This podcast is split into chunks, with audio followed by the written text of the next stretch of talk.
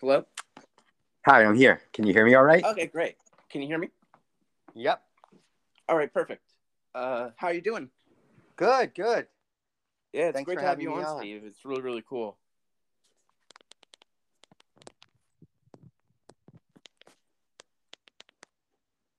All right, we rolling? Yeah, yeah. It's really cool to have you on. Thanks for coming on. Yeah, no problem. I, I appreciate you asking. I don't know if you asked me because you accidentally FaceTime videoed me, but regardless, I appreciate No, no, I have you. I had you on. I did that, but I did have you on my uh, list. I have Oh, a good. huge list.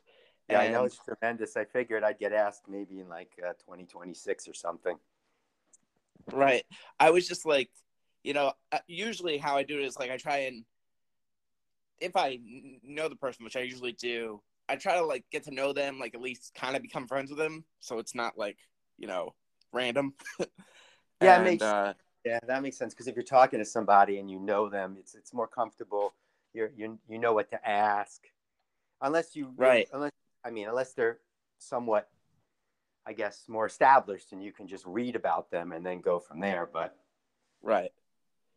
Yeah, it's it's really cool because like you, I first saw you, like I heard about you, and then I think I saw you at uh, um, Witch, and it was like when I first met you. I think I was friends with you on Facebook first, and then I met you there, and I just remember hearing great things about you that you were so nice and like I saw you do comedy and you were funny, so I was like, okay, now I can do this. Find some way to. Oh yeah, at Alien Witch, right? Yeah, I think that was where I first saw you. That's correct. We were Facebook friends. Um, I think I may have actually run into you one time before that. I think I did a mic at uh, where's the mic on Monday night? The one that's Oh, um, that's uh, Nip and Tuck, right? Yeah, but nobody really knew me then. I kind of just came down, but I think I think you were there. But I could understand why you wouldn't wouldn't remember me from that. Oh, okay. Yeah, I I just remember first seeing you there, so uh, that was just really cool because I just remember you know, Vin telling me about you and how he was friends with you, and I was like, okay, that's cool. And then you started coming to the Friday uh mic that we have, Max's mic, and uh, that was where I got to know you a little bit more and was like, okay, this is really cool. Like, and that you've been doing it a while. So uh, I just wanted to know, like, I usually like start off asking, like, when did you start doing stand up? So I started originally, I think in like August of 2012. I took a comedy class, which I know you absolutely hate, but and I understand your reservations, and and I just I think because I teach, I- Yeah, fall into that sort of trap of thinking. No, I understand that. solution. I think it's cool to take like a beginning class. I think that's good. My uh my main hesitation towards it is just I like the learn the self learning about it. Yeah, yeah. I so think- I have taken other classes. I have Right. to admit, but I, I, but I do think when I'm thinking back now, I think the periods where I've actually had any kind of growth have been when I haven't been taking a class. So I Right. think it's having a lure to them, but I think that most of your growing is going to happen if you just get out there and just do it as often as you can. And that's Right. and I think there were times when I originally started doing comedy where my kids were younger, I couldn't get out as much as I wanted to. So maybe in my mind, a class was a way to sort of bridge the gap because I wasn't able to go out four or five nights a week like I'm able to now. Right. And that's where the real growth happens when you're doing it a lot. So I started back then and I did comedy for about four years or so. And then, you know, I kind of got caught up in, you know, some of the negative things you can get caught up with in comedy, being jealous. Oh yeah. And things like that. And I just became bitter. And I actually, so I quit for probably three years or so Oh. and then I guess got the bug to come back. My father had died, and it was particularly ugly experience. So I had decided, you know, I for some reason I, I guess I got it in my head that okay, so I've had some darker experiences, so maybe that'll make me a funnier person. I don't really Right. know. I don't know if that really is true or not, but that's kind of why I got back into it. Right. And I totally understand what you mean from, you know, just I've been doing it, you know, six years and I totally understand like the jealousy thing, the like, you know, just the thing how it gets like, cause you want to be happy for people. Yeah. So you always wonder, like, to me, I always think like, I always say that jealousy doesn't have to be uh like a mean thing or like an ugly thing. It can just be, you know, you just want something too. It's just desire. Yeah, I, I, because what you're, because it's good to say, okay, I see this person has this. Let me improve, and maybe I'll get the same opportunity. And that's a different way of looking at it. If you're saying, Right. Look, I'm not there yet, but if I keep working and trying, I will. So when I came back to do comedy this time, I was really, you know, I, I, I had a much different attitude. So I think if I had stayed doing it, I don't think that would have worked itself out on its own. I needed to get away from it. So now I just look at it as a way to have fun and meet people and try to be a nice person and try to help people and and it's just uh, it's been a much much better experience this time around. Yeah, well, you've succeeded in that. You're always, you know, you had a great reputation before I met you, and you know, just I love hanging out with you whenever I see you at the Friday mic and like uh, when we go to um, Tuesday at uh, Lana's mic. Yeah, It's like which it's is so cool when you when you meet like those, like it always happens to me. Like you always meet those like comedy group people that you're like friends with for a period of time, and then it's like, you know, I have that with VJ now and you, and it's like it's so cool to have like that and Dan have like that community. yeah it people. is really it's it could be very lonely without that uh, if you show up at a mic and you don't know anybody. And and sure you could try to introduce yourself and talk to people but it's it's difficult. So i try to actually do that too. When i'm at a mic and i see someone by themselves i try to talk to them and you know because i know what that feels like so it is important it's, it's really good to show up at a mic and know people there and know that they're going to listen when you're up and be supportive and you know they'll give you some tips on your jokes some tags which Oh right. yeah which you know vj's done for me and and kyle colorado has done for me and mike Cateo.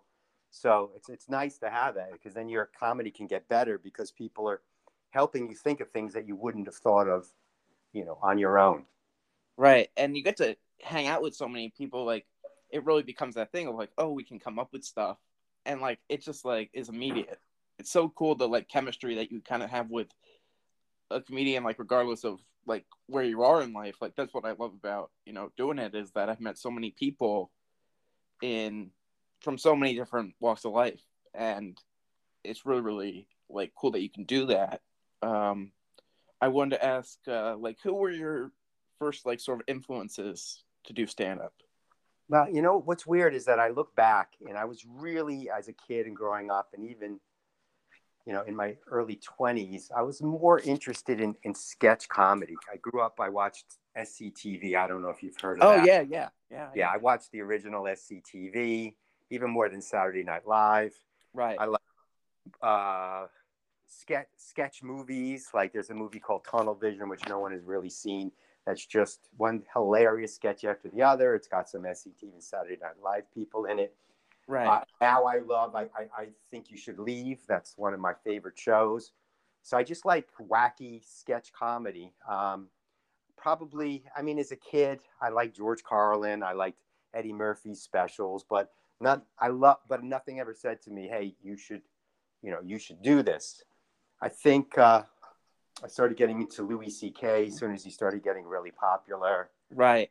Yeah. Uh, he was my like sort of you know it's so it's so hard with you know everything with him but it's like you know he was the first guy that i was like oh i can do this because he was like you know heavy set guy and i was kind of a chubby kid and i was like oh you don't have to be like a guy that wears like a suit on stage and look No. all prim and People proper were like, people were like, it looked like pants that had been worn a thousand times. He's sweating, yeah he's sweating it's like i do that I and, and he also has kind of a, a sort of a, you know, he's not a huge presence on stage, so it's not like you have to be this giant personality to do stand up. Right. Speak for themselves. You know, he does act outs, of course, but uh, right they're not exaggerated, really exaggerated act outs. So, I mean, yeah, what happened since? I mean, was you know was really crummy. So I yeah, kind of fallen down my list. right. So I mean, that's that's really it. I- Yeah. you're much you much more a student of of, of the history of stand up uh, than I am. You have much more. Yeah, and it's about it. weird because I didn't really grow up a whole lot with stand up. Like it sort of happened in my later teens that I sort of got really into it, and I was just lucky because like the comedy boom started again. So like it was like right around that time of like 2010 where like you know Louis and Bill Burr and everyone came out like sort of on the rise, and it was like that was sort of cool to me. Because growing up like when I there was stand up on TV, like when my younger kind of like teen years was uh only on Comedy Central there was there was Dane Cook, there was Jeff Dunham, and Gabriel Iglesias. So those were the three. right. So it was like there wasn't really much to like really Yeah. gain right. from that. So you were like, but when I started seeing like Louis and John Mulaney and people like that, it was like okay, and Bo Burnham and people like that, I could like okay, that's where I can sort of get influence from. Pat, Patton Oswalt was Right. So that's there was a lot of variety and style in this. So it was like when I could finally get into it. And that's the cool thing about doing it now is you realize like, oh, like this is you know, it's it's really cool to me when I talk to everyone because I I have a in uh, different levels of people on this podcast. I love having different levels of people. And I love seeing, like I mentioned this before, I love when I have like a more established person on and there's no hierarchy really to them. They view us I've as heard- comics. I've which heard is you so cool. Yeah, that's really nice. I mean, the whole thing is you just if they can. I mean, they were wherever you are, so for them Right. down on you, I think, to me, is a little bit of, of a shortcoming. Like I'm not in a position to shit on people like Mark Normand or Joe List, but I've heard them on their podcast, like talking about comics who suck and this and that, and Right. it just to me that's like the one time it seems petty. It's like Right. wherever they are and how much they suck. I mean, you had to be at that same place at some point. Yeah. Really, it's just about people, whether a person is nice or not, is a Right. great person, and not really about you know how funny they are. If you're going to judge them, you know, you know, everyone else is going to judge them. If you're not funny, Right. you're not going to get an opportunity. So you work harder, and then you get better, and then you'll get the opportunity. And that's really, Yeah. Really it. I mean, so I've always learned like early on, and I still have a problem with it, that you have to sort of expect like have the expectations where you are in life. So like I know like where I am in New Jersey comedy and how New Jersey comedy is, so you have to expect it to suck a little bit. so it's sort of a thing to me that like you got to get used to that. But to me, I'm always like, if someone gives a shit about what they're doing, then I'm cool with whatever they're doing.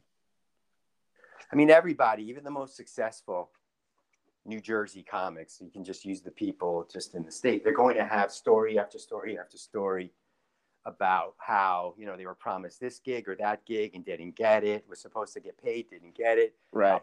this, got promised that. I mean, so it's just the nature of, of, of an industry that's just, there's no, you know, it's just a, basically a free for all, isn't it? Anyone Oh yeah. they're a comedian. Anyone can put on a show. Anyone can decide who should be on the show and not. Anyone can. So it's so it's just kind of a free for all. So yeah, so there's going to be a lot of, lot of things, and I, I I'm finding this time around if you just kind of stay in your lane, and just accept where you are and just have fun where you are, and that's like the best way to to have fun with comedy and enjoy it, which is really the most important thing. Yeah, that's the most Really important enjoy thing. it. Yeah, I always have to remember that. Like that's sort of what I'm trying to do now. Like I'm just trying to like not be such a like a hard ass nerd about it. That's why I started like I guess a week ago, really. I started creating this new character on stage because it's like, you know what? If people want that sort of stage name for me to do, it's like fine. I can just build off of that, and it's something new to do after six years of like just regular, like trying to do my regular jokes. Right. I mean, if you want, I mean, if you want to do that, then go ahead and, and do it. You know, I saw Yeah. it's just for it's it. just interesting. It's like, oh wow, a whole new like thing to write and a whole new like sort of area to get through. Do you, do you ever have like how do you think your material has changed since you first started?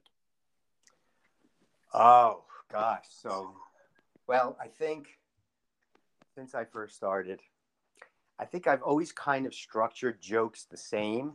Just my punchlines early on were really horrible, and I don't think I had any sense as to whether or not that how bad they were, and maybe they just weren't punched up enough. Right. So, so I think that they haven't really changed all that much. I mean, I've always kind of written about my family and my marriage and my job. Right. Uh, I, I mean, there are obviously topics I'd like to write about that, that are more universal, uh, less personal, but I'm not at the really at the point where I can really kind of wrap my head around it and make it work. You know, Oh yeah. like- I always get uh, very self conscious about that. Like I should be able to do more observational stuff, and I'm just like, I, I don't yeah. I tried it, and it doesn't usually. It almost always doesn't go well, and it's probably because I go on stage and I don't sell it well because I'm not really feeling it. So, um, so that's that's probably. I think what's changed more is definitely my comfort on stage, and trying to uh, maybe be a more outgoing and a little bit more aggressive Right. on stage than I am in real life because that tends to work. That tends to Oh work. yeah. That's me. I'm starting to see. So I say a little meek, some meaner things on stage than I might not say in real life. I might think them in real life, but I won't say them. Right. So that seems to work pretty well. And some of the best laughs that I've gotten at open mics have been just sort of little, uh, just things said to an audience member trying to heckle me or Right. or or another comic at the mic. So, but it's all in fun.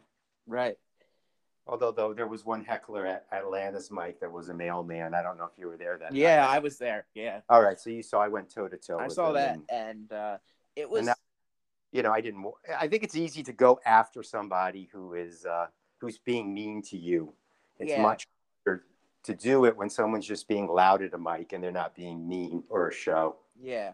And I think what you were doing, which was perfectly fine, was you were doing like minor crowd work with them. So that's always like the, the line of it.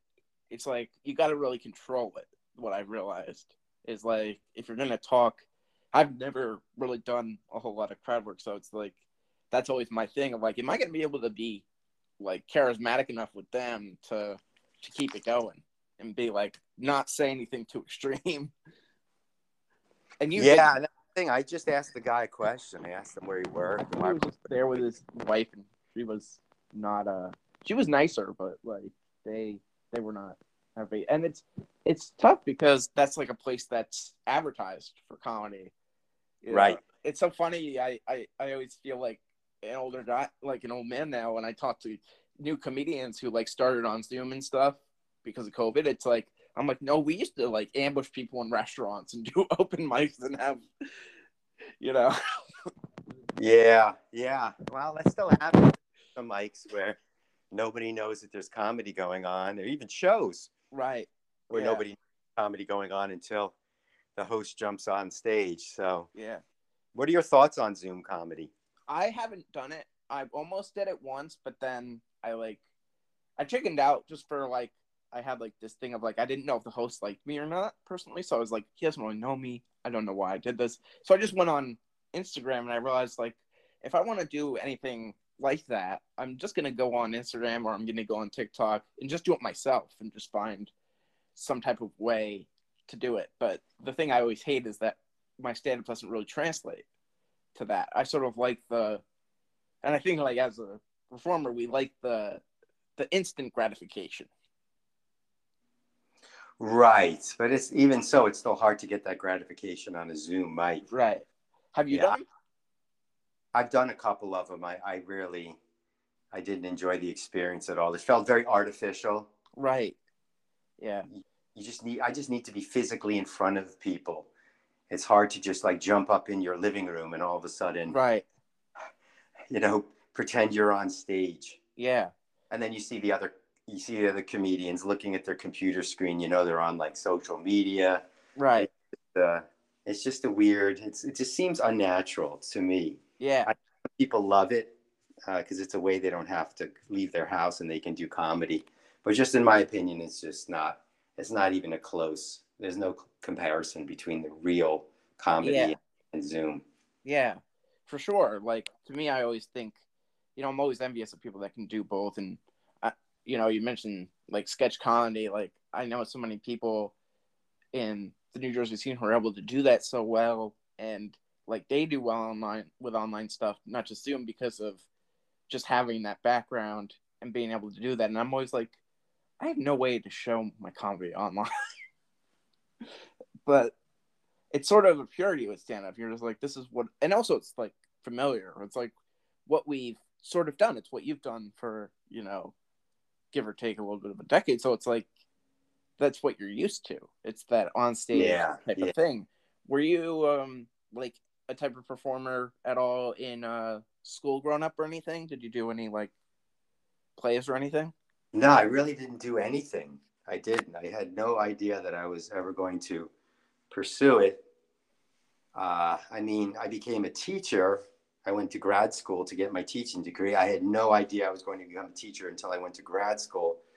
So I really had no plan or inclination. I mean, I never would have thought I would be able to do stand up. And it's, I didn't really do any theater, and it's probably why it's, it's, it's been stand up has been, I think, uh, I wouldn't, I guess, harder for me than it has been for a lot of other people. I see people at two years who are doing some really, really great things, even under a year. And just, for me, at like two years, I was just still struggling to just write a joke, to have energy on stage, to have. Oh yeah.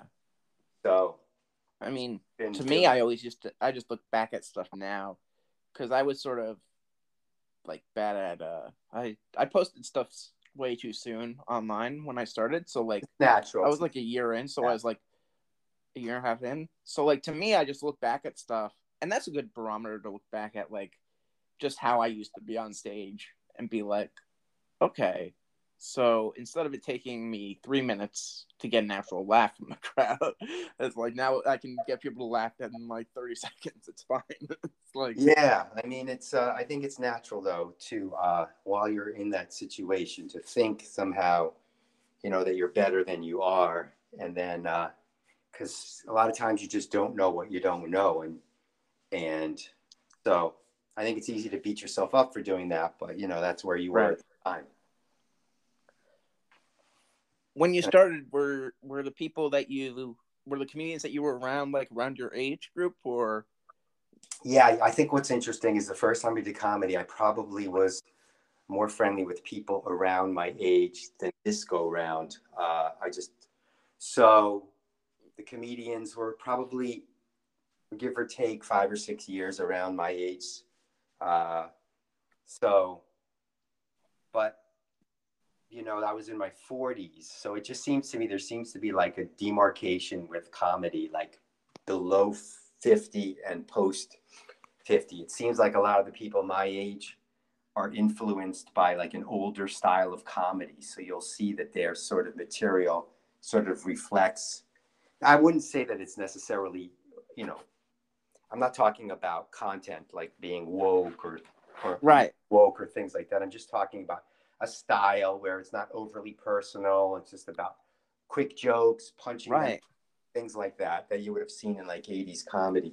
yeah But going back to who I hung out with, yeah, the friends I had at the time uh, were uh, around my age, and now at this point they've moved out of the area.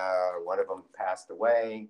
One is getting back into comedy, but uh, now I just feel, I don't know, for whatever reason, I, I, I bond easier with people younger than me because I guess the way I view comedy is similar to the way that people your age, around your age, does. right. Yeah, yeah, that's- when I, when I started i was uh i was 22 so Yeah. i was like the youngest of the group of people which was really weird. Like uh, and it was really kind of a crazy thing now to think like i'm a little bit older so i'm better socially with them. But it was very it was very weird just to be like you know try and sort of fit in. And to me my big thing was like i would always like think that i put my foot in my mouth or i said something or i did something wrong. And then no one would care. And i'd be like okay isn't anyone gonna hold me accountable for this? Is like yeah most people are just thinking about themselves and yeah true. that they're, they're in their, in their own you know they're all in their own head and they're not watching what Yeah. you're doing and yeah now you've been doing it six years and you go to mics and you see people going up there doing it their first second and third time. And that's yeah. you're you're the elder statesman now Whereas yeah it's so weird you know, being in that position. beginner. Because you're like I look at those people and I always have to remember like when I hang around those people how how it was to start, you know, how to have that when you have that confidence and what you know we sort of get used to it, but like you know people getting used to bombing, you know, it's a thing that like you know you can kind of get impatient with people that start out and are not used to it, but you just have to realize like you just have to remember what that was like when you started. Yeah, yeah, and it's hard. It's hard to do that. I mean, it's really hard in all aspects of life. I mean, as a parent, it's you have to remember what it was like to be your kid's age and how they viewed the world, and it's hard how you were that age and you went through the same thing. Another thing about new comics is they don't all they don't all come in the same way. You see, some are very insecure about their material. Other people come up and they their first few times and they're super super confident. So it's interesting to see new people, and even they have a much different approach to comedy, you know, between themselves. Oh yeah, Yeah. So I mean, the mics that we've been to together, even recently, we've seen I can, we've seen newer people just approach it different ways. So, um, so yeah, that was a yeah that's so that was a good question you asked. So I would say definitely now I I I had friends that were my age, but now it's definitely I don't know for whatever reason I bond easier with younger people, and I and I appreciate your friendship and friendship from other people who are younger who don't necessarily judge me on my age. Oh no, I don't mind because uh, you know, it's this is kind of a thing I probably shouldn't say, but like you're one of the like you're one of the good ones of your age. Like that's sort of like a rare they're not a kind of rare. Like especially in the area. So it's like that's the one thing that I've just noticed, like hang out with you. And that's what makes it cool. It's like, you know, that's sort of a problem that we have. We sort of, you know, uh the uh we were just there the um the comedy cove type of people Yeah, I know what you're like those type of people so it's like you know we sort of don't vibe with them and then we see an older person like you and we're like oh they're cool Yeah, yeah. I mean, you gotta be nice to young people. There's no need. There's no initiation you need to give them or sort of hazing. right See, you know, there. I don't want to shit talk. I'm just saying. no i think it's kind seeing of that just makes me want to be nicer to people because when you're starting out, even if you act confident or not, you're still not confident on the inside. You really Yeah. can't be. So I just, you know, so yeah, I try to just be nice because, like I said, it should be. I want this to be fun for me, and part of it being fun is just being nice to other people, and you know, if I can help them with something, I can help them. So, right but like I said, I do appreciate it. I mean, I don't know eh, if I was 28, how open I'd be to being friendly to someone in their 50s. So that makes me appreciate it even more when someone is, because it just shows that they're, you know, a better person at their age than I was when I was that age. right well you know it's, it's so interesting to like look back and like think of the time that you started around like to me that makes me so envious because where i was like there really was no stand-up really in the area that i lived in so even though i wanted to do it i just had to do improv so like to me when i started doing it like, right? it, what You don't drive, right? no i don't drive Yeah, so that that would have been a problem. Yeah, a lot of the mics at that time yeah because i think those were were in North, we're in North Jersey. yeah Yeah. it wasn't until Angelo came around that he Right. started making stuff. Like he started doing, you know, all the mics and stuff in this area in Jersey Shore in like 2014. I was doing improv at the time, and I started in 2015 doing stand up. So it was like kind of cool to be in that. Like I was a little bit later, but it was still like in the infancy of what it is. Right. And Right. it's so cool now to like see people like I mentioned like earlier when I was started out really young. It was like now I know these people and that was the really cool thing about when we had, you know, I don't know if you ever went to the Brighton bar. Mike. No, I, I didn't because it is it is a bit of a schlep. And the first far, right? comedy, I don't think I was as committed to getting out X number of nights because I had younger kids. So I would right. probably pick and choose ones that are closer. So now, you know, I'll go to the Eatontown mic. But no, I've heard I've heard a lot. I heard a lot of good things about. Yeah. Well, things. when when that sort of when we sort of moved to that uh, a couple years ago, like two or three years ago, it was like kind of this this grand stage of like, oh, I've known these people for years, and it's so weird to be like, you know, in a good way, to be like, oh wow, I knew this person when they were like 22, and now they're 28, and they're just doing amazing things. Yeah, it's a big difference. I, I can tell you, 20. Well, you know, 22 to 28 is just yeah huge difference in just how you view the world. Uh, yeah, and to me, I always my thing is, have you always felt like you've always had something to say? Have you always felt like you're you've always been able to express like your point of view pretty well?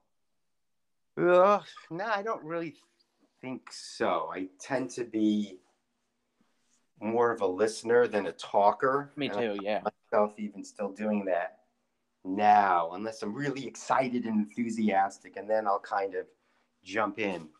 But I sometimes get caught up in my own head.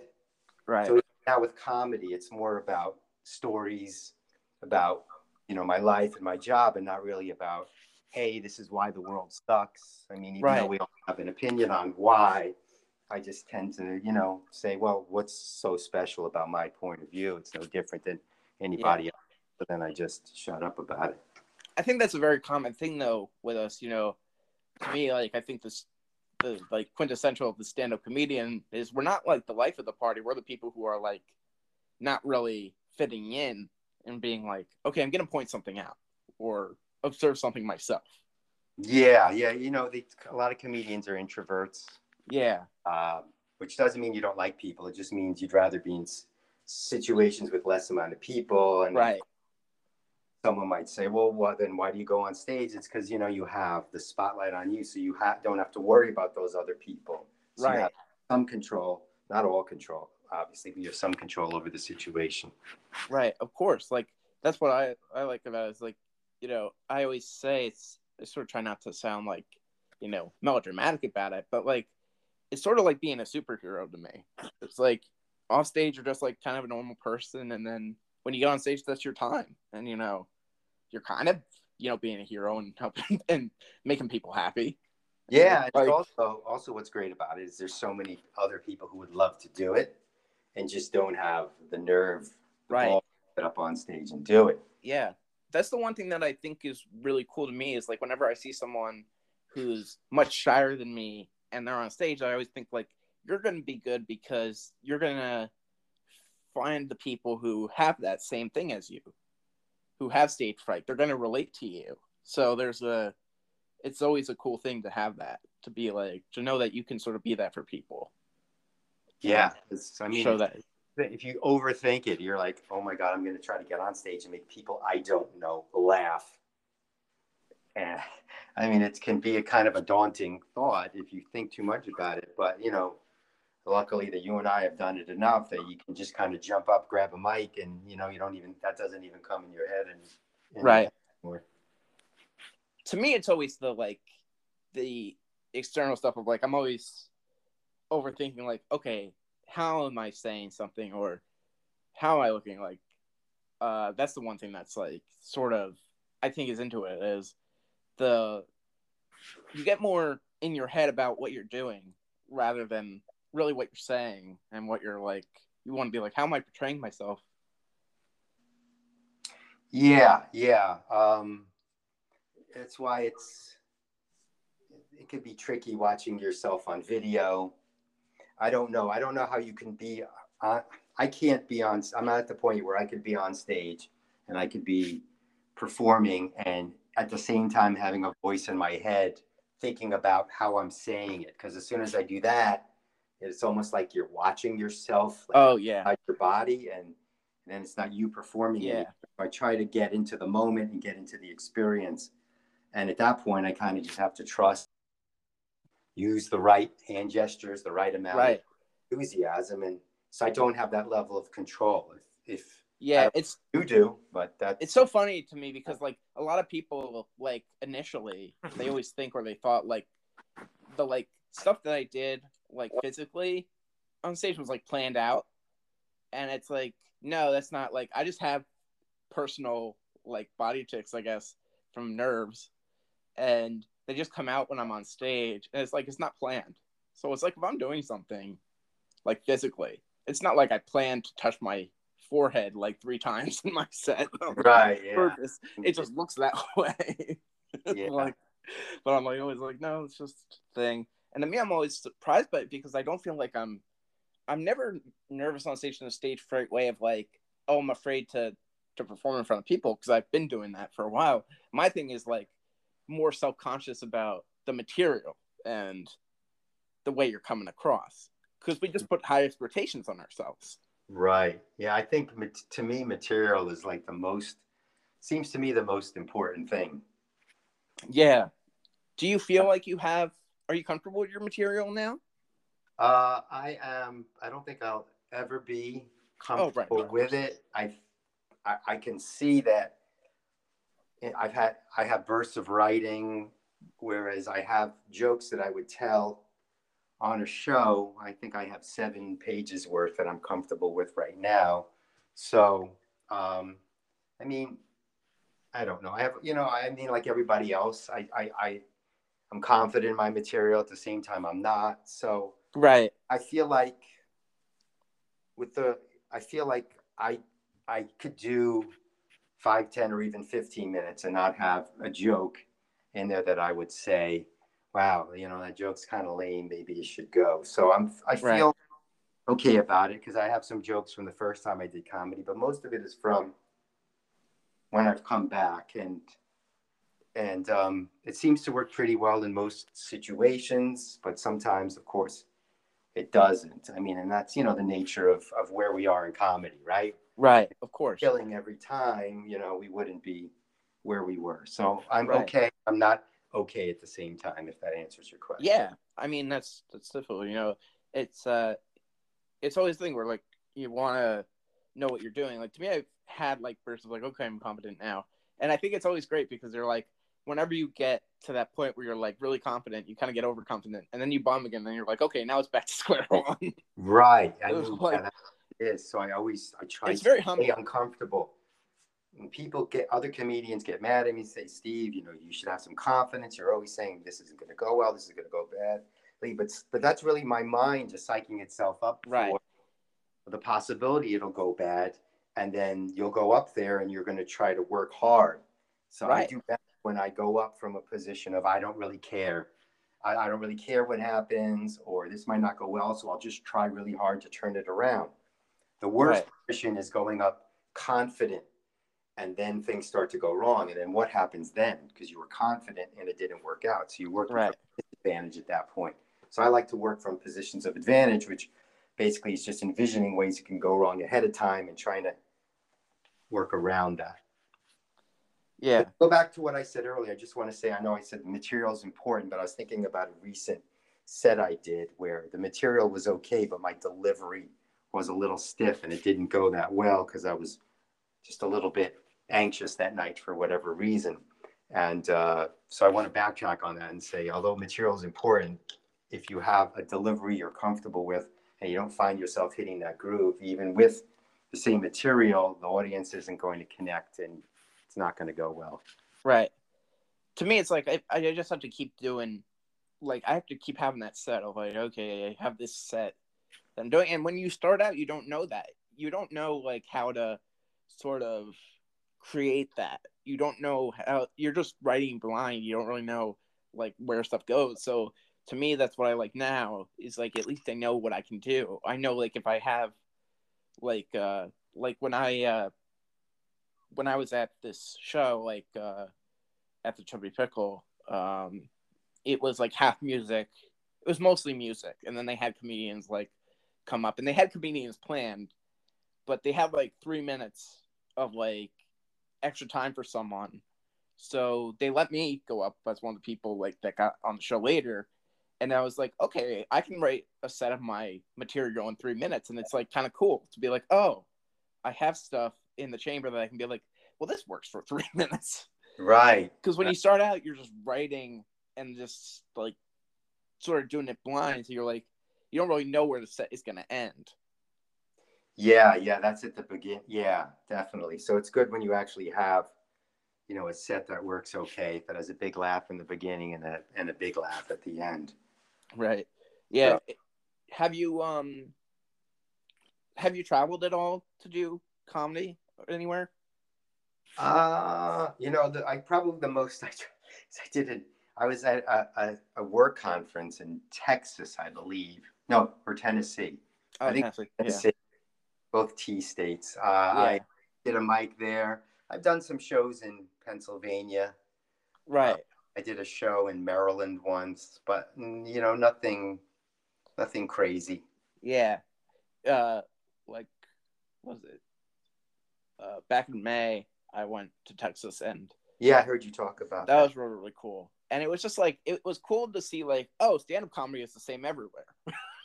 Yeah, people are kind of the same. They'll laugh. I mean, if you keep politics out of your out of your material and it's not tied to a specific region, it's more universal. Then yeah, Yeah. when- no, it works. It works. That's. but it was just interesting to me to be like, oh, it's the same. Like when I went to the open mics there, I was like, oh, it's the same sort of thing. It's like you have people that are, you know, confident and friendly, and you know, it's like, oh, this is really cool.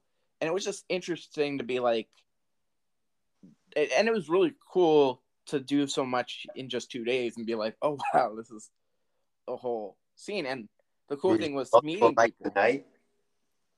Sorry, what? Were you doing multiple mics? we night? did uh we did uh it was three days we did i did i got on a show he got me on a show the guy Oh. that i went with and uh i ended up having to do uh i got 10 minutes i ended up doing eight because i was you know i was killing and i was you know i was like i don't want to have a dip at all in Right. my set So that remember, was my worry i remember was how like finish. I was like, I have them, I have them, I have them, so I can't lose them. And I was going second, and the crowd was really good because it was it wasn't like a thing that we knew, but there was a birthday party there, so Oh, like they were kind of amped up for that. So when I went on second, which I don't really like to do, but it was fine because I always feel like you're sort of you're like the the assistant to the MC.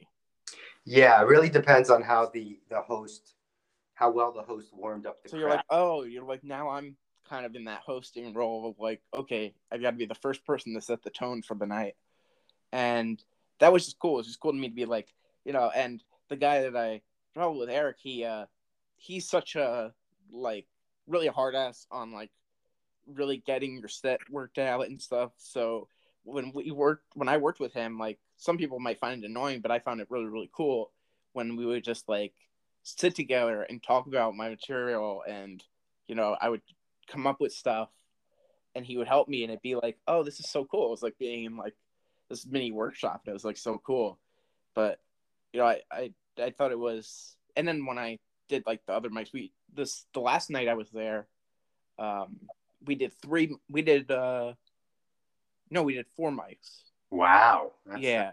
that's like New York. we were like three it was like we went out at two for one and then we ended at like 10 it was crazy at night but it was like crazy. It was like you know we went to um this park one we went to another one that was like town and it was it was cool because it was just going around and seeing the different people and knowing like when we went with the same people seeing like how their material was. And then you sort of like got used to it. You're like oh they're like they have their thing. And it was very interesting to see how their sense of humor is as opposed to like how we are in new jersey Yeah, I'm sure it had to the be things they talk about and Yeah, sure it, it was it was cool because it was like also they were different than I expected. They were much more open minded and like friendly er, than I thought they would be. Like I don't know why I expected them to be like southern like you know, No, I think we have whatever. But they we, have, were. we have the reputation of being unfriendly. The So I was, so I was. It was cool there. So that was really really cool. And uh, yeah, it it was just like learning how to sort of transfer my material to that and be like. That's one thing I loved. I loved Yeah. that It's a good experience it was a new thing to do because that, that was my thing that I've been yearning for is like you stay in the same you're used to it you stay in the same sort of area for too long you sort of you sort of get sick of it you're just like oh I I'm doing I'm seeing the same people every week I'm you know my material isn't you know new and then I get to do it and it's like now these people don't know who I am And- Yeah, the worst, the worst feeling. That's why it's always good to just keep writing, writing, writing. Because if you go to the same mics and you see the same people, and you go up and you try to tell the same jokes, it's. uh I mean, you're doing it for yourself, but it's also difficult to get a real gauge on it because you know the people have heard the jokes before, so you know that uh, right you're not going to get the real reaction. that's So- the one thing that like I love about having friends now and like certain people that I know at Mike's because that's sort of like my go-to now. Like I used to like now that I'm not getting on a whole bunch of shows like and with COVID and everything coming back from that, my my whole thing changed of like, you know, instead of working to get, you know, I would work to get on the show and then I'd work on that material and, you know, for three weeks and told the show and then do it. Now it's like now I'm I just find different ways. I'm like, okay, I'm gonna make this person that I'm kind of friends with laugh. I'm gonna make my friends laugh, like, or someone that I want to be friends with. yeah, I mean, I'll be like, if I can, if I can get them to laugh, that'll be my thing. like, that's the thing about a mic. If you can make a comedian laugh, then you know you're yeah, you're on something. like if I can The only Dan, issue is is that if you make them laugh with like a really dark joke, right, you go in front of a nice audience and they hear your dark joke. Sometimes they'll go along with it, but you know sometimes they don't. oh yeah, And and I'm doing a lot of open mics and, and not very many shows, so I'm finding that that a lot of the dark humor that that comedians love, you know, audiences don't like. But I find myself writing more of that because my Right. because you're just in that other times. community. Yeah, so it's uh, it's it's it's like a blessing and a curse. So Right. it's kind of this weird little thing you have to navigate. I personally think, you know, I, what's weird is like the second time around. I, I first time around, I used to always just want to be on show, show, show, just push to be on. Right. Show. And now I just, uh, to me, um, an open mic can be as enjoyable as a show. Uh, right. at least I guess maybe yeah. So I find that to be enjoyable too. Uh, so just trying to you know come up with different material and make them laugh. I think I think that it can it can this it furthers you more. I, I guess the long-winded point I'm trying to make is that going to mics can help you if you have the right attitude and work ethic can help you progress more than doing a show because a Right. show is an, is a way to to I guess demonstrate how you progress. This is where I am right now, but a mic can help you get better.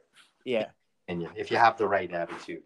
Yeah, it always uh, it's always an attitude thing for me that I realize like that I have to do. It's like, you know, if you if you care, you'll do a, you'll do better. It's just the thing, and also like you just learn from experience of what to do. Like when stuff goes wrong or bad, you're like, this will at least I'll learn something from it.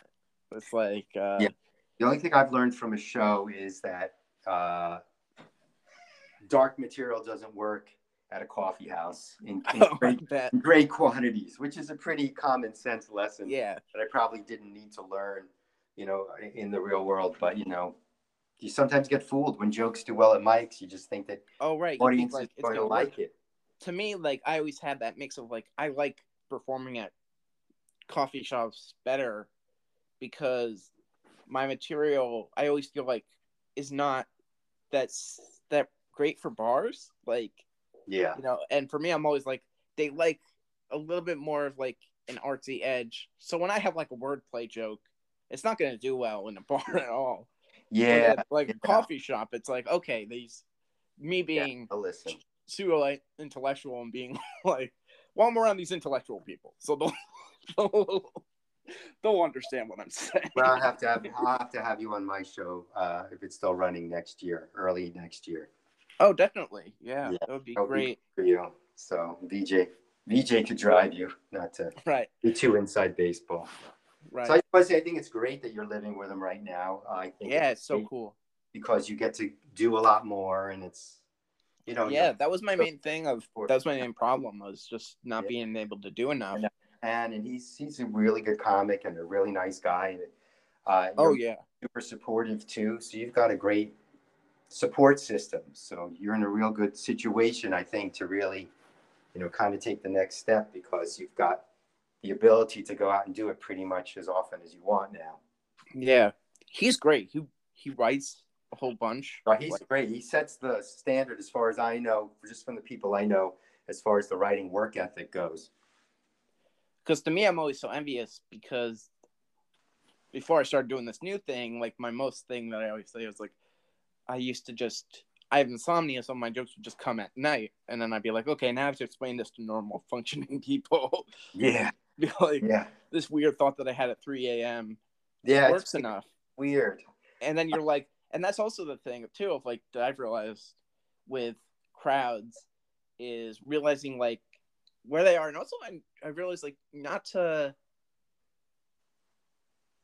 just to realize like what people sort of expect like they're always going to expect something so Yeah, that's a difficult. That's that's a that's a difficult thing to grasp. I still haven't grasped that completely because at my coffee house show, I'm trying to find the right mix of comics, and I had a comic on last night uh, who was, you know, really cursing a lot, kind of dirty, and I thought it was going to turn the crowd off, and they they loved it, which was the opposite of what I thought was going to happen. yeah And um, so you just, it's just, I don't know.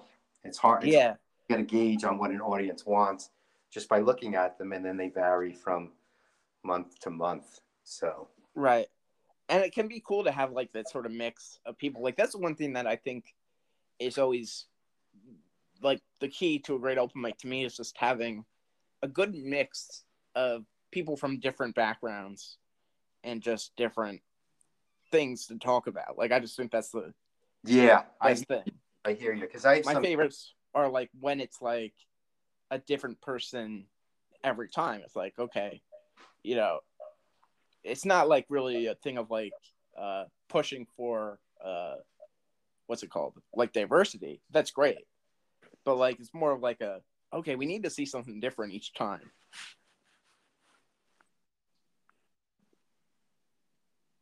Are you still there? yeah i'm here i just missed the last thing you said Okay, I just want to say like I liked I like the diversity of just open mics a lot. yeah yeah the different the different kinds of comics you see there and it's difficult to get to find the right mix for a show um, because sometimes you'll see you'll have comics who kill it in an open mic and then they go to a show and they don't do well and then there are comics who don't do great at mics that do great on shows Right. so i wanted to go so you were talking about writing at three in the morning what's weird is like when i sit down and i try to write it's like it doesn't i don't know Right. come up with anything good but like i woke up uh, a couple weeks ago and i guess for whatever reason i had a there was a, a baby yoda on my bed and i was just kind of like you know what i kind of look like this yoda and then i wrote a joke about it and i'm actually Right. you know using it now so it's just it's just we- writing is a weird thing i know you're supposed Yeah. to write and i tried it and but for some reason when i like when things pop in my head like it does for you at three in the morning a lot of times those are the ones that you can actually build off of Right. And to me, that's always a big thing is like building off of. I don't know if you have this because I, I sort of, this is sort of a common question I ask, I guess, is every year I sort of have a joke that I work on the most. And like most of the time it doesn't work. Do you have like a bit that usually like, like right now or like do you usually have that you keep trying to make work and you have a little bit of difficulty with? Yeah yeah I, I, I there's a joke that i've tried like several different times and it just doesn't work i tried it uh, at the light i have a couple of them i have one uh, where i talk about how i started comedy later but what would i have talked about when i was young and basically the punchline of the joke is that I'm talking about the same stuff now as I was then or experiencing the same thing. And to me, it's just kind of funny, but crowds don't like it.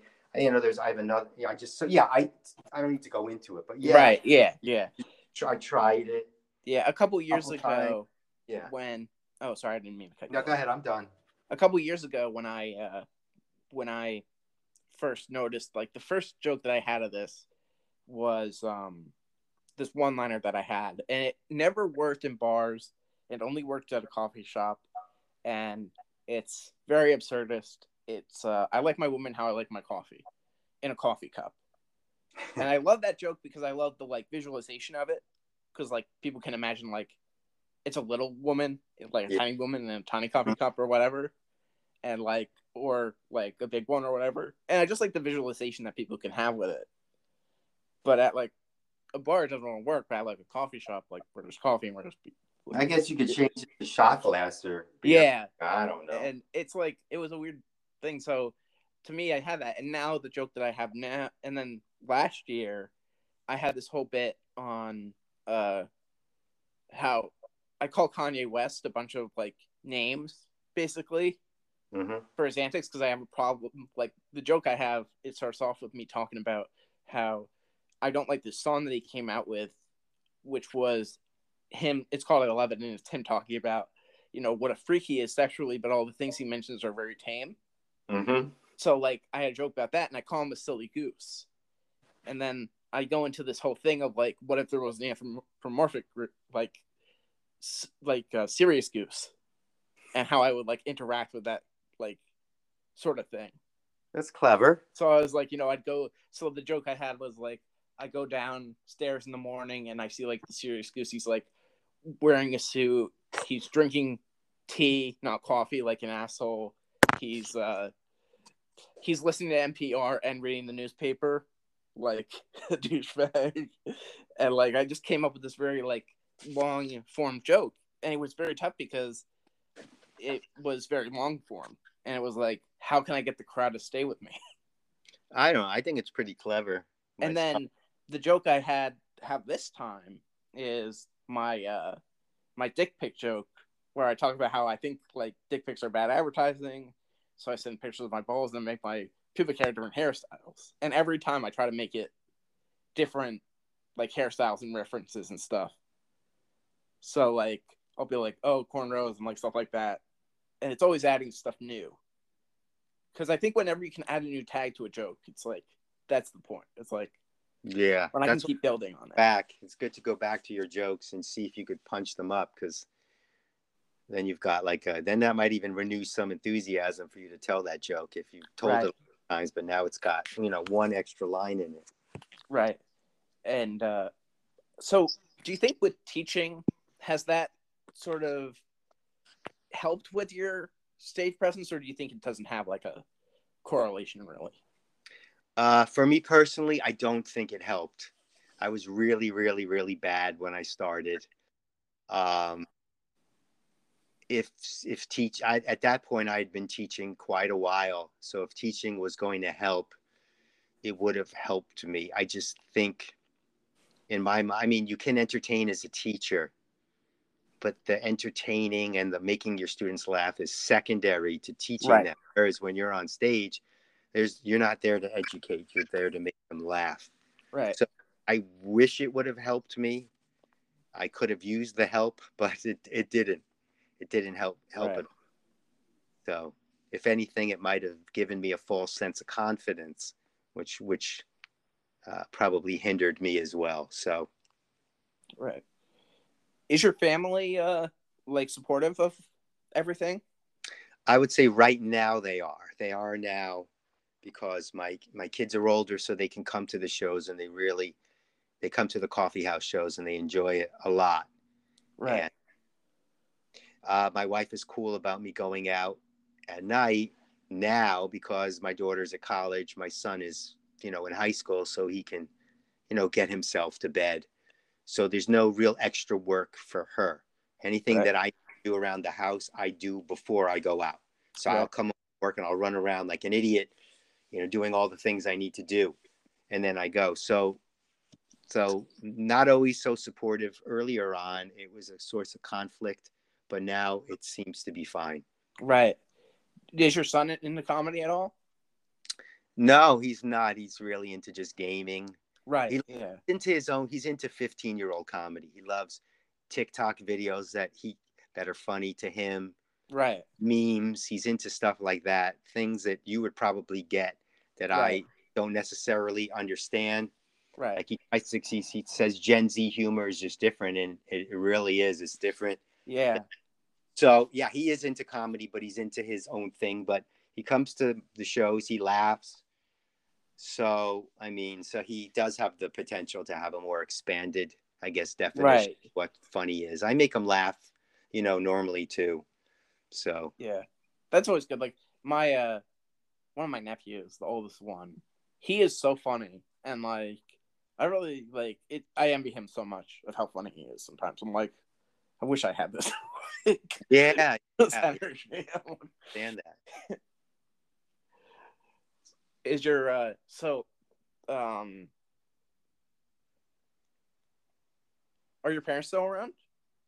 Uh, my dad passed away. My mom is still around. She's alive and pretty well, and uh, she's been she's been supportive too uh, of of me.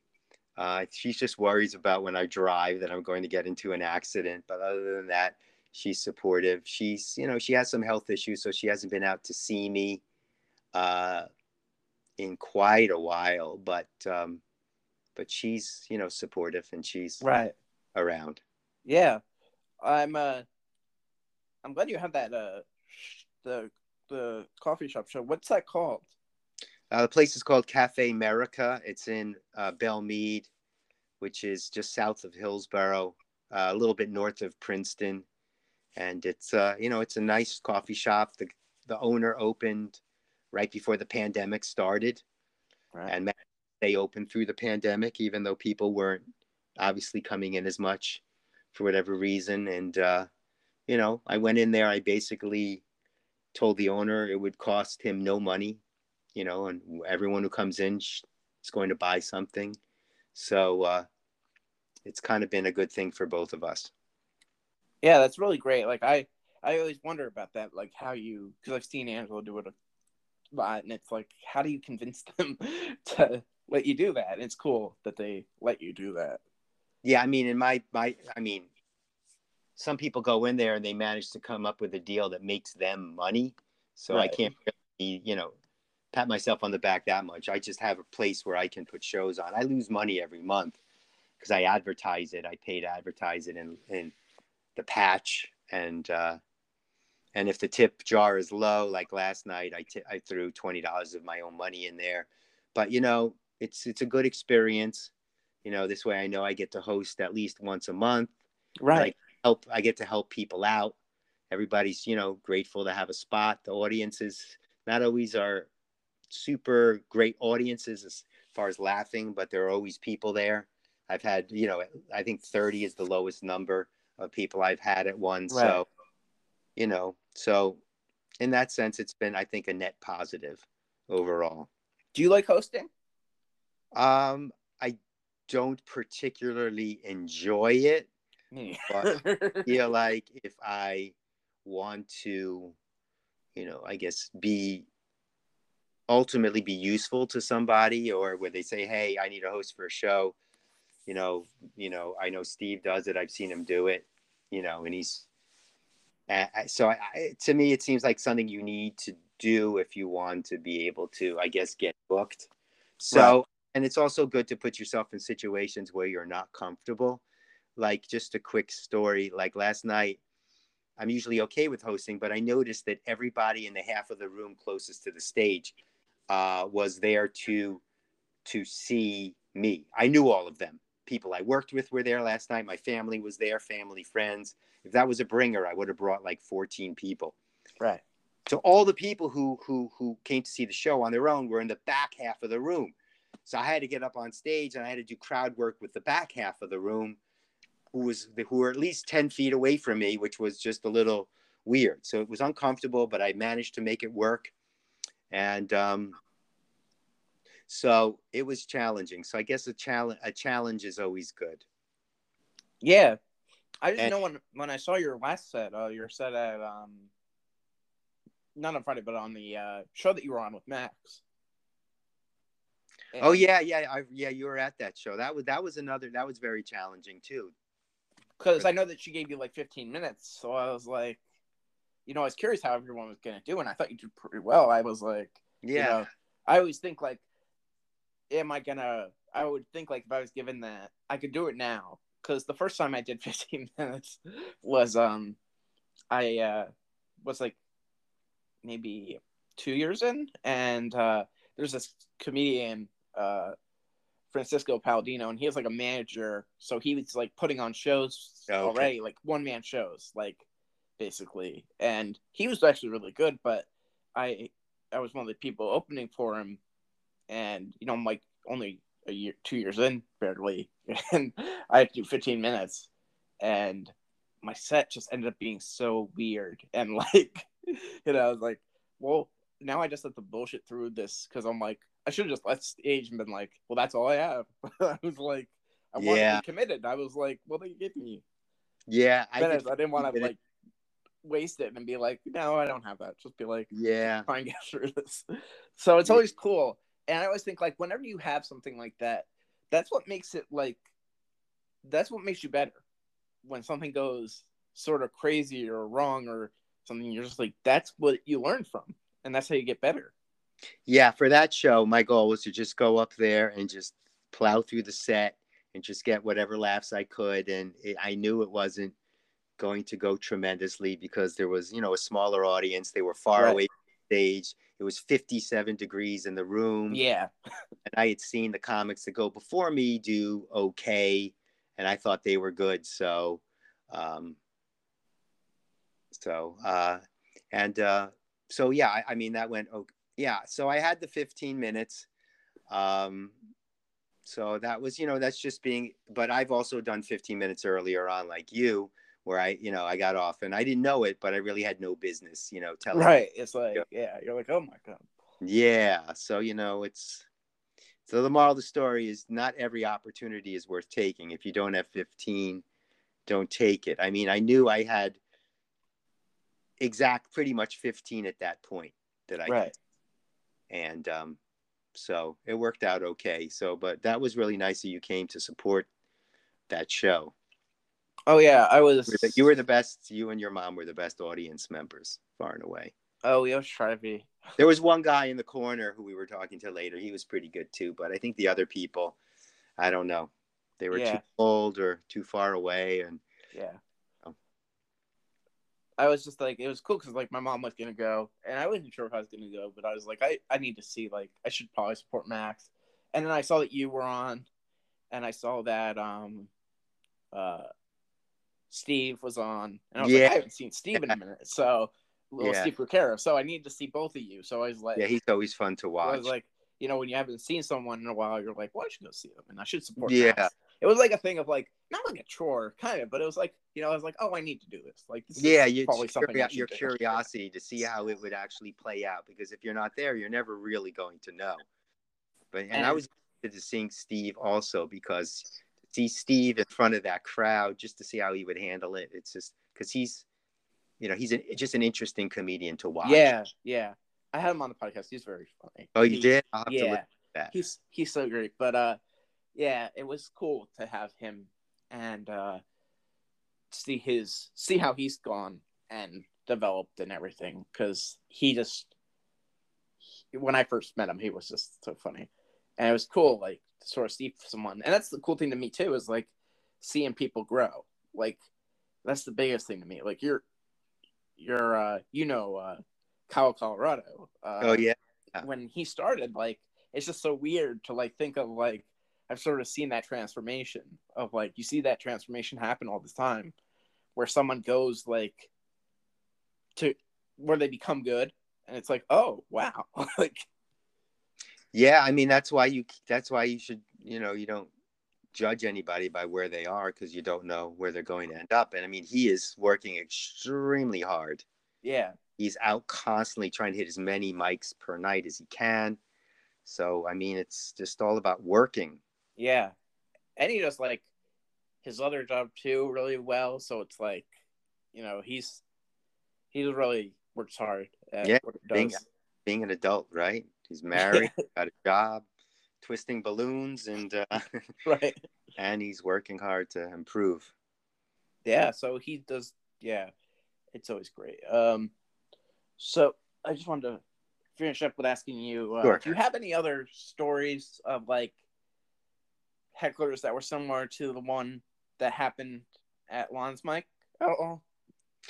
Uh, let's see. I was at a mic at the Boulevard, uh, and there was a woman who was just talking through everyone's set. She just would talk to them, and no matter what they said to her, what they said to her, she wouldn't stop. And I had to be mean to her to try to get her to stop. And I, it was felt really crappy. Right.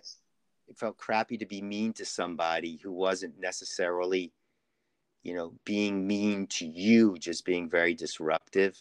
Yeah. I have a couple quick things to say because I know we ran over.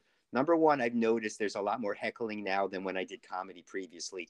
I don't. oh. I and again, it's a personal experience. I had very little experience with heckling.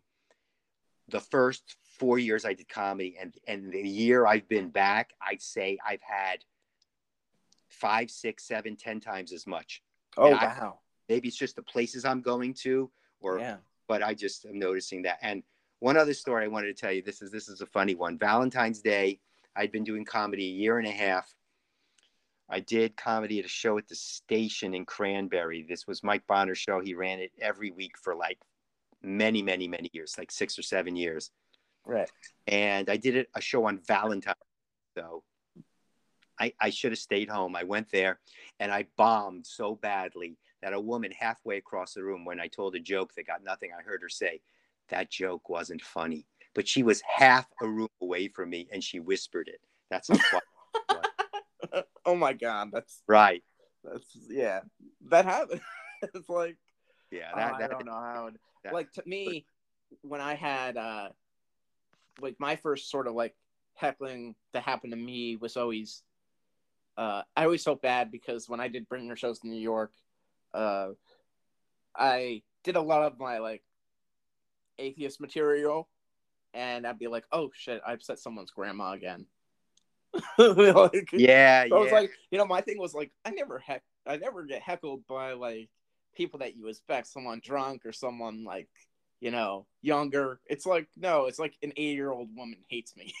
Right, because you know, you're, if you're around comedians, you mention atheism, you're like, everybody's on board. But if you go somewhere where there's a religious person, yeah. So and older people tend to trend more religious. yeah. Yeah, so I was so like, that would happen. Hero, did she yell at you?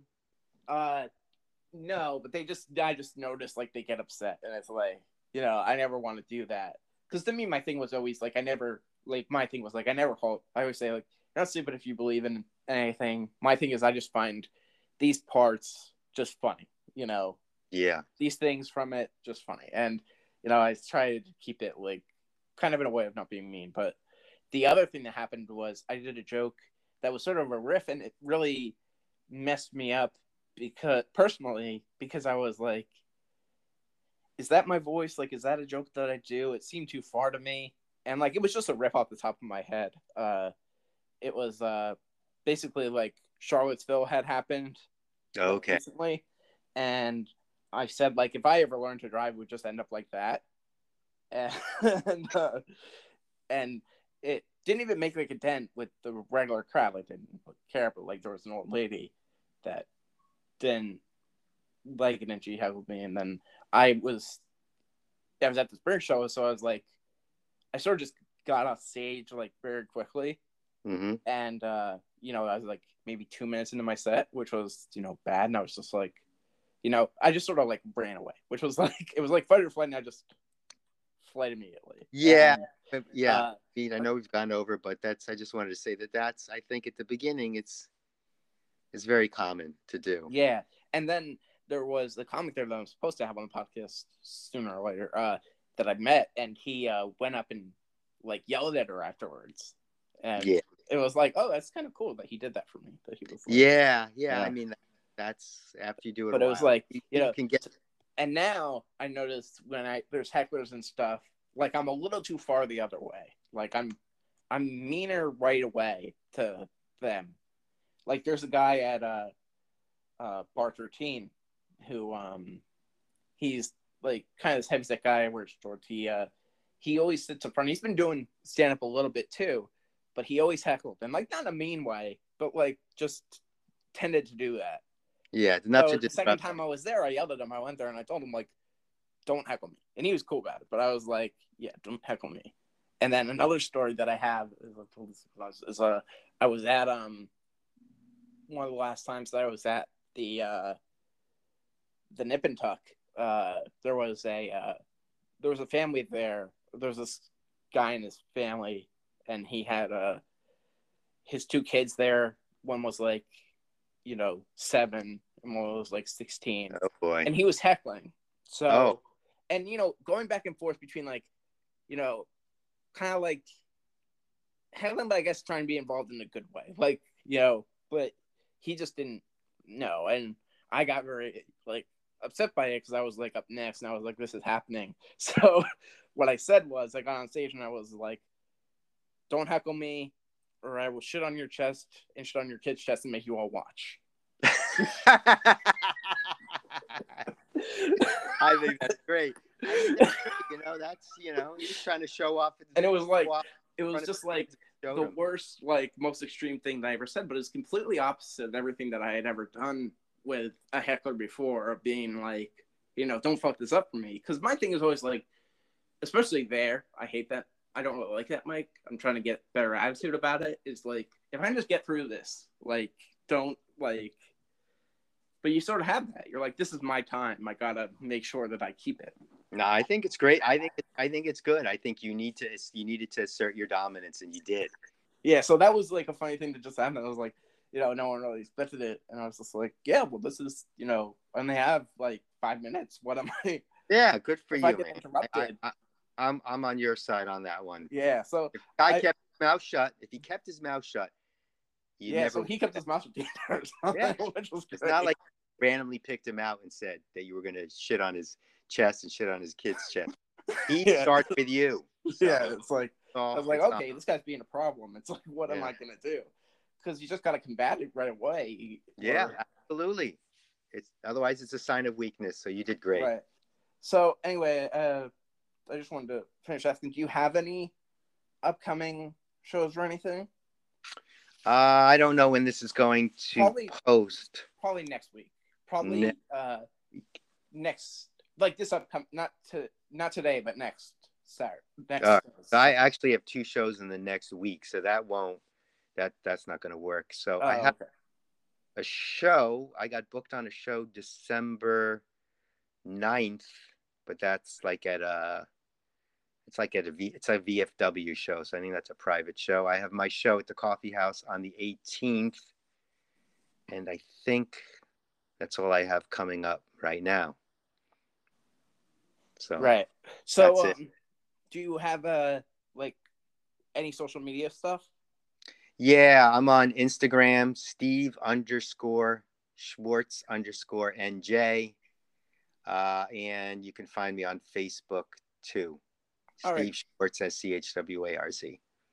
Great. Thank you so much for doing this and for Oh. uh for doing this. Yeah. Thanks for the invite. I really appreciate it. It was great talking to you. A lot of fun. Uh, great. I'll see you soon, man. All right. sounds good. All right. Bye. Bye.